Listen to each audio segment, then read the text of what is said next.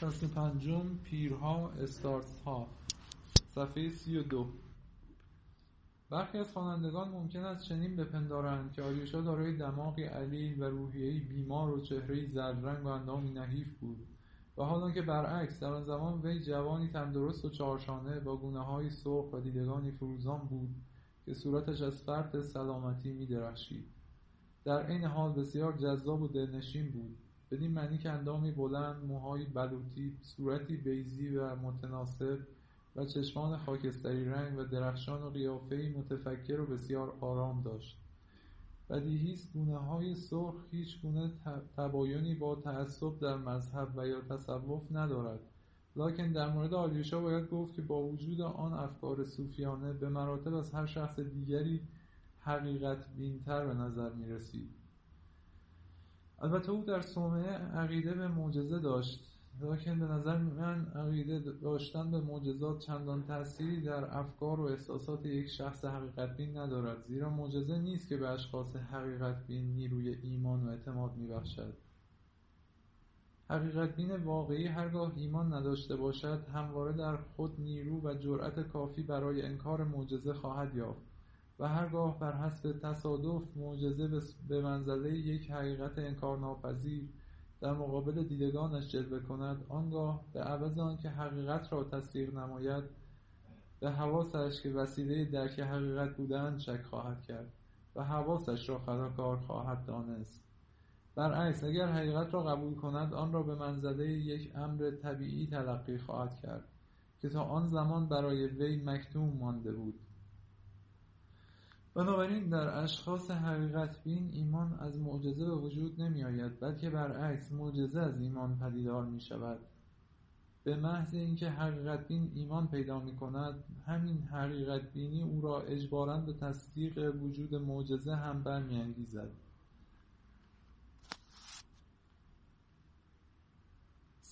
سنت توماس اعلام داشت تا موقعی که به چشم خود حقیقت را مشاهده نکند ایمان نخواهد آورد.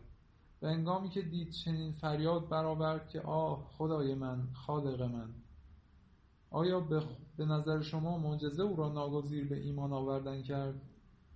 من خیال نمی کنم. اگر او ایمان آورد، تنها برای آن بود که میخواست ایمان بیاورد و شاید هم در همان لحظه‌ای که میگفت تا مشاهده نکنم ایمان نخواهم آورد، در اعماق روحش ایمان آورده بود. شاید بتوان گفت معلومات آریوشا محدود بود و اطلاعات کافی از مسائل زندگی نداشت، زیرا تحصیلات خیش را هنوز به پایان نرسانیده بود. اما اگرچه او هم نتوانسته بود تحصیلات خیش را به پایان رساند، با این همه اظهار این که وی جوانی کم‌هوش و احمق بود قضاوتی ناعادلانه است. در این خصوص ناگزیریم آنچه را که قبلا خاطرنشان ساختم تکرار کنم. او از آن جهت داخل خدمت در کلیسا شد که تنها این راه وی را جذب کرده بود و در آن زمان برای نیل به نوری که قلبش با اشتیاق هرچه تمامتر جستجو می‌کرد، این راه را به منزله کوتاه‌ترین راه تلقی کرد. ضمناً به یاد آورید که وی به آخرین دوره تعلق داشت و طبعاً جوانی شرافتمند و درستکار بود و چون این راه را برگزیده بود، با طیب خاطر خود را برای منتهای فداکاری آماده می‌ساخت و حاضر بود جان خیش را در راه نیل به مراد فدا کند.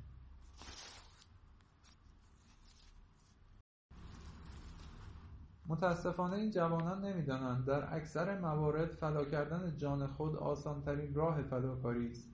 و حالا که مثلا اختصاص دادن 5 یا 6 سال از دوران پرحرارت جوانی به تحصیل و علم به منظور تقویت قوای خود در راه خدمت به حقیقتی که کعبه آمال است، در اغلب موارد یک فداکاری است که فوق قوای آنهاست. آریوشا راهی مخالف با راه دیگران پیش گرفت، ولی برای نیل به منظور التهاب و آتش شدیدی داشت. وی به محض اینکه در امور جهان شروع به تفکر نمود، در دل اطمینان حاصل کرد که خدا و جاودانی روح وجود دارد و ظاهراً به خودش چنین گفت: من میل دارم که عمر جاودانی بیابم و به راه حل دیگری نیز تن نخواهم داد. همچنین اگر هم تصور میکرد که عمر جاودانی و خدا وجود ندارد، بیدرنگ به خدا نشناسها و سوسیالیست ها میپیوست. زیرا سوسیالیسم به عقیده بعضی از آنها تنها نهضتی برای بهبود وضع کارگر نیست، بلکه اساساً مبنی بر خدا نشناسی است، یعنی در حقیقت برجی است که بدون دخالت خدا ساخته می شود و منظور از ساختمان این برج نیز به عوض رسیدن به آسمان پایین آوردن آسمان به زمین است. ادامه دادن زندگی پیشین به نظر آلیوشا تعجب‌آور و غیر ممکن به نظر می رسید. به او گفته بودند آلیوشا اگر می‌خواهی کامل و بی‌نقص شوی هرچه داری رها کن و عقب من روان شو. آلیوشا به خودش گفت من نمی‌توانم به جای همه چیز فقط 2 روبل بدهم و عقب او روان گردم. او ظاهراً از دوران طفولیت خود که مادرش وی را برای نماز به صومعه ها می‌برد خاطره مبهمی در ذهن ثبت کرده بود و گویا اثر اشعه مورب غروب آفتاب در مقابل مجسمه حضرت مریم که مادرش یعنی همان جن زده در مقابل آن برای وی دعا می‌کرد در ضمیرش نقش بسته بود. در هر صورت او با چهره متفکری به شهر ما آمد و تنها منظورش از این مسافرت آن بود که دریابد آیا به راستی با همان 2 روبل میتواند شاهد مقصود را به آغوش کشد.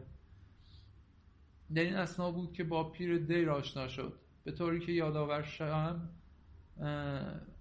یادآور شدم این پیر همان زوسیمای کشیش بود. اما در اینجا لازم است درباره این کشیشان صوفی منش که به نام استارتس خوانده میشوند و در صومعه ها به سر میبرند توضیحاتی بدهم، گویی که متاسفانه به اندازه کافی در این خصوص اطلاع ندارم. با این همه سعی خواهم کرد به طور اجمال در این باره اطلاعاتی بدهم.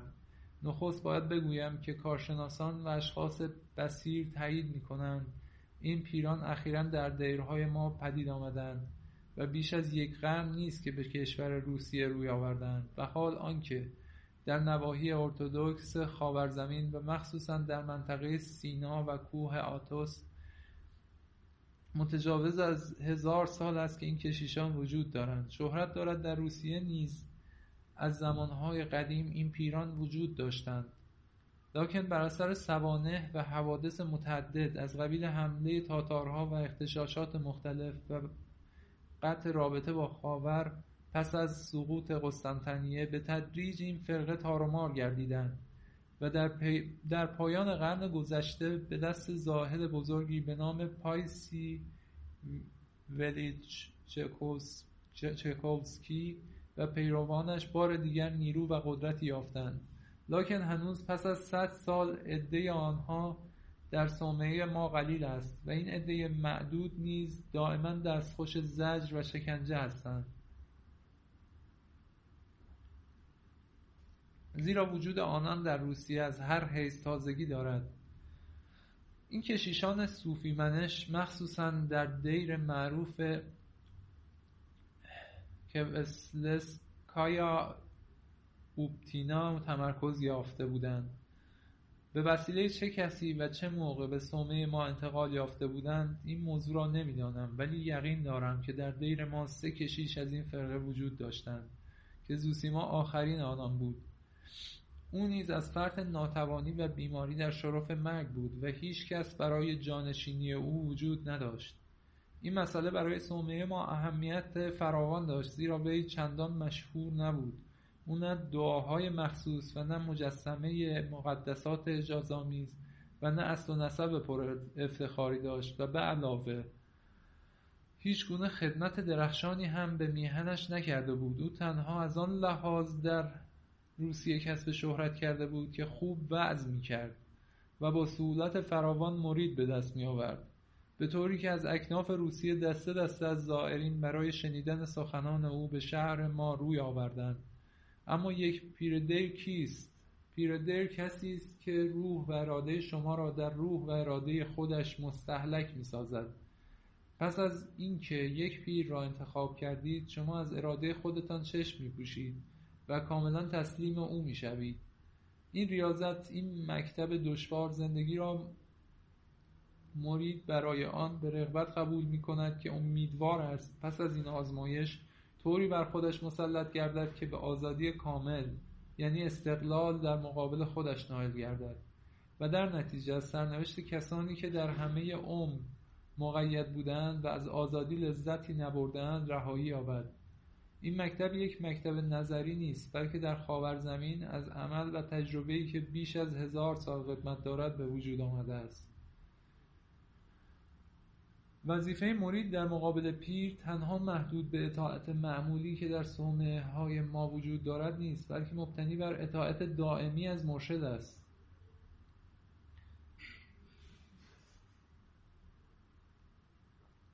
مثلا شهرت داشت که در ادوار اولیه مسیحیت یکی از مریدان بدون انجام وظایف خویش صومعه را ترک گفت و از سوریه به کشور دیگری یعنی مصر رهسپار گردید و در آنجا پس از یک عمر زهد و تقوا شایستگیش برای تحمل ریاضت و شهادت تصدیق گردید. لکن با آنکه جنبه تقدس یافت، موقعی که می‌خواستند با تشریفات او را به خاک بسپرند، تابوت با جنازه شهید 3 بار به خارج معبد پرتاب گردید و تنها آن موقع بود که معلوم شد این شهید مقدس از اجرای فرمان مرشد خود سرباز زده و او را ترک گفته است و بنابراین با وجود همه ریاضت‌ها و شهادتش بدون اجازه پیشوای خود قابل عفو نخواهد بود و تنها موقعی که پیر دیر او را ببخشد دفنش میسر می‌شود. البته این داستانی کهنه است و اینک ماجرای نوتر در این خصوص نقل می‌کنم. کشیشی از کشیشان معاصر در کوه آتوس مشغول تزکیه نفس و ریاضت بود که ناگهان مرشدش به او دستور داد که کوه آتوس را به اندازه جانش دوست می‌داشت و آن را به منزله مکانی مقدس و جانبخش تلقی می‌کرد ترک کند و به اورشلیم به زیارت اماکن مقدسه بشتابد و سپس در شمال روسیه در سیبری رحل اقامت افکند. به وی گفته بود محل اقامت تو آنجاست نه اینجا. کشیش نگونبخت که مبهوت و متعلم گردیده بود به قسطنطنیه نزد قطب اعظم رفت و از او تقاضا کرد وی را از سوگند فرمانبرداریش معاف دارد. لکن قطب اعظم در پاسخ به وی گفت نه تنها او با وجود مقام و منزلتش نمیتواند وی را از سوگندش بری کند، بلکه در تمام روی زمین هیچ فردی جز همان مرشد نمیتواند وی را از این قید برهاند. بنابراین در برخی از موارد این کشیشان صوفی منش دارای قدرتی نامحدود و باورنکردنی هستند و همین جهت است که در بسیاری از صومعه ها کشیشان این فرقه را به دیده مساعدی تلقی نکردند، لکن برعکس مردم هم از آغاز نسبت به این فرقه احترام فراوان قائل گردیدند. اشخاص عالی رتبه و بلند مرتبه مانند اشخاص ساده نزد پیر صومعه می رفتند و در مقابل او سر تعظیم فرود می آوردند و شکها و گناهان و رنجهای خود را به او اعتراف می کردند و از او اندرز و راهنمایی می طلبیدند. رقیبان این پیران در مقابل موفقیت آنها پیوسته از آنان خورده می گرفتند و اتهامات بیشماری به آنها وارد می کردند و از جمله آن که می گفتند این کشیشان جنبه تقدس اعتراف را از میان بردند و حالا که اعتراف در مقابل پیر دیر که یک کارآموز غیر روحانی نیز همراه وی بود به هیچ روی جنبه تقدس نداشت. با این همه تأسیسات این کشیشان دوام یافت و اینک بیش از پیش در صومعه های روسیه رواج میافت.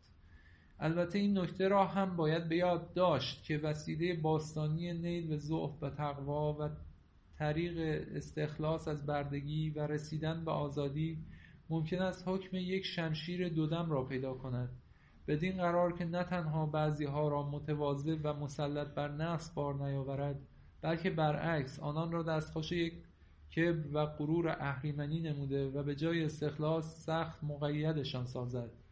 کشیش زوسیما 65مین مرحله زندگی را طی می‌کرد. وی از خانواده مالکین بود و در ارتش قفقاز به درجه افسری رسیده بود و هیچ شکی نیست که با شخصیت خویش سخت آلیوشا را مجذوب ساخته بود. آلیوشا حتی در همان حجره کشیش که به او ابراز علاقه فراوان می‌کرد و او را نزد خود پذیرفته بود اقامت گزید. باید خاطر نشان ساخت که اگر چه آلیوشا در دیر سکونت داشت، با این همه آزاد بود و هر موقع که میل داشت میتوانست از صومعه خارج شود و هرگاه لباس کشیشی در بر میکرد برای آن بود که این لباس را دوست میداشت و نمیخواست نسبت به دیگران در صومعه امتیاز خاصی داشته باشد و گذشته از این از پوشیدن این لباس لذت میبرد. احتمال می‌رود که نیروی تخیل کودکانه‌اش سخت تحت تاثیر حاله قدرتمند و نفوذ معنوی مرشدش قرار گرفته باشد. درباره کشیش سوسیما می‌گفتند بر اثر سالیان متمادی تماس با اشخاصی که برای اعتراف گناهان و نواقص روحی خیش نزد او می‌آمدند تا اندرز حکیمانه و سخنان تسلیت‌آمیز بشنوند، آنقدر در خاطر خود اعترافات و ندامت‌ها و اسرار قلبی دیگران را انباشته بود که به مرور تیزبینی خارق‌العاده‌ای تحصیل نموده بود و با نخستین نگاه به صورت یک ناشناس بیدرنگ حدس می‌زد برای چه به او رجوع کرده است، نیازمندی‌اش چیست و چه مطلبی وجدانش را ناراحت می‌کند و بدین طریق قبل از آن که شخص نیازمند کلمه‌ای به زبان راند، سوسیما با این علم حیرت‌انگیز به روحیه وی او را به شدت در حیرت می‌افکند و از خود بیخودش می‌ساخت و غالباً دچار وحشتش می‌کرد. گذشته از این آلیوشا به چشم می‌دید که کلیه‌ای کسانی که برای نخستین بار به دیدن سوسیما می‌آمدند هرگاه به هنگام ورود با ترس و لرز وارد می‌شدند، در موقع خروج چهرهشان از فرط خوشی و رضایت می‌درخشید.